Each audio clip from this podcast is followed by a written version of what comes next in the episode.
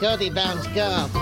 Yeah, it is indeed time for Goldie Bounce Golf. Liza Churchill is in studio with us. She joins us every Thursday at 7:45 and 8:40. This is a segment of our golf second part of our golf More segment. local, more local. Yeah, more local, more local. Liza, it is good to see you, and I know Steven is excited. He mentioned you earlier this morning talking about how you guys got your press passes, so Well, I, he's uh, excited about that. Yeah, we were planning to walk inside the ropes at the Deutsche Bank Championship. Hopefully, Yeah. we'll have a pairing like Rory or Tiger or, you know, one of the other top players in the world. So I thought Steve should experience that once in his life. Oh, that would be Thank great. you, Liza. You're welcome. Everyone has to. It's amazing. She's gonna take me under her wing. Well, just for the day, that day. That's going to be a lot of fun. Well, thank you for being her caddy for the day. And by the way, it's going to be a great day down there. And make sure you guys don't get in trouble either. I don't want to hear anything or read about you guys being pushed out I'm or not gonna arrested. run stark naked on the golf Okay. course. I'm I not won't- gonna drink. We're Don't going to do that. I'm not going to No. run up to a tour player while he's playing and try to interview him. Okay. I'm not gonna get loud. That didn't work out. Right. Okay, now what are we going to talk about in this segment, Liza? We're going to talk about a very exciting event here in New England, the 92nd New England PGA Section Championship that wrapped up yesterday afternoon at the Salem Country Club in Peabody. Yes. The winner was Ed Kirby of Alpine Country Club in Rhode Island, uh, but he uh, fought a hard battle with the runner-up finisher, PGA professional Jeff Seavey. And Jeff joins us this morning. He's calling in from the Samoset Resort in Maine, where he's the director of instruction. So, uh, good morning, Jeff. Good morning. How are you? Really good. Thanks for being with us in WHD, Jeff. Hey, how are you? Doing great. Okay, now, Liza. All right, Jeff, how are you feeling today after playing such a tough 54-hole battle this week at both the Kernwood and Salem Country Clubs? Um, I'm excited to get back out onto the driving range and teach you all golf. I know you had three birdies and two eagles on the back nine yesterday. You know, you lost by a stroke to Ed Kirby. I thought for sure you guys would be going into overtime with a playoff. Did you think that as well? Um, you know, I, I, I really did. Um, Ed made a couple of great putts on the last two holes. I had a couple looks at birdies on 17 and 18, um, and Ed made probably I'd, I'd say probably two at least seven foot putts on both 17 and 18, and uh, I thought maybe I could put the pressure on him on 18 especially. I I uh, had about a 20 footer. I rolled it down to about a foot and tapped it in, and he then had to make a about a seven or eight footer to save par on the last hole and he rolled it dead in the center. He putted great all day long, but uh, I, I put a lot of pressure on him, and he responded. It was a good battle all day. It definitely was, uh, you know, down to the wire. I see you play with a belly putter. Is that true? You play with a belly putter? I actually play with a long putter. Oh, long putter. All right. Ed, Ed plays with a belly putter. Oh, all right. Because I know there's some upcoming rules changes regarding the anchoring of the belly putter and all that, and the long putter. What do you think of that?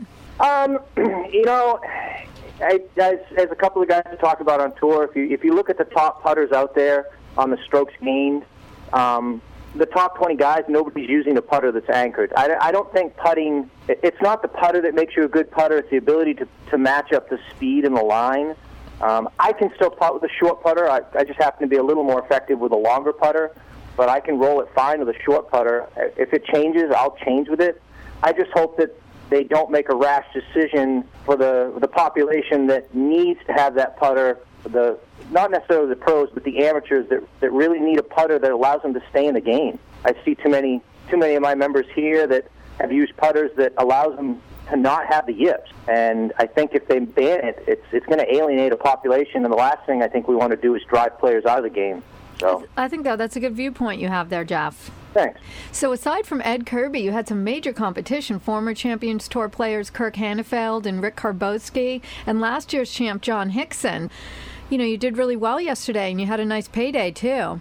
Yeah, it was uh, it was a nice little uh, addition to the bank account. hasn't hasn't kicked into the bank account yet, which I'll need at the end of the month. But uh, that was it was a lot of fun. I uh, I had my eye on the leaderboard. I saw John moving up the board. We got on the back nine. Um, I expected Kirk to make a run, um, and I thought uh, my good friend of mine, Jeff Martin, who I played with, I, I thought Jeff was going to get a run going. He just never never found any rhythm all day long, and fired a, a very ho hum 72 for him. It was it was a lot of fun. Well, I know that the top 13 finishers go on to the National PGA Professional Championship. I believe it's at Sunriver Resort in Oregon next June. That is that is correct. Yeah, we're headed back out to Sunriver. I was out there last time we played. Um, Jeff Martin, myself, and Troy Pare, and a couple other guys from the section. We all went out and played at Sunriver last time, and we're looking forward to going back. We were already actually making plans yesterday afternoon about uh, renting a big house and and uh, all rooming together and going out and seeing if we can bring back the national trophy back to New England again.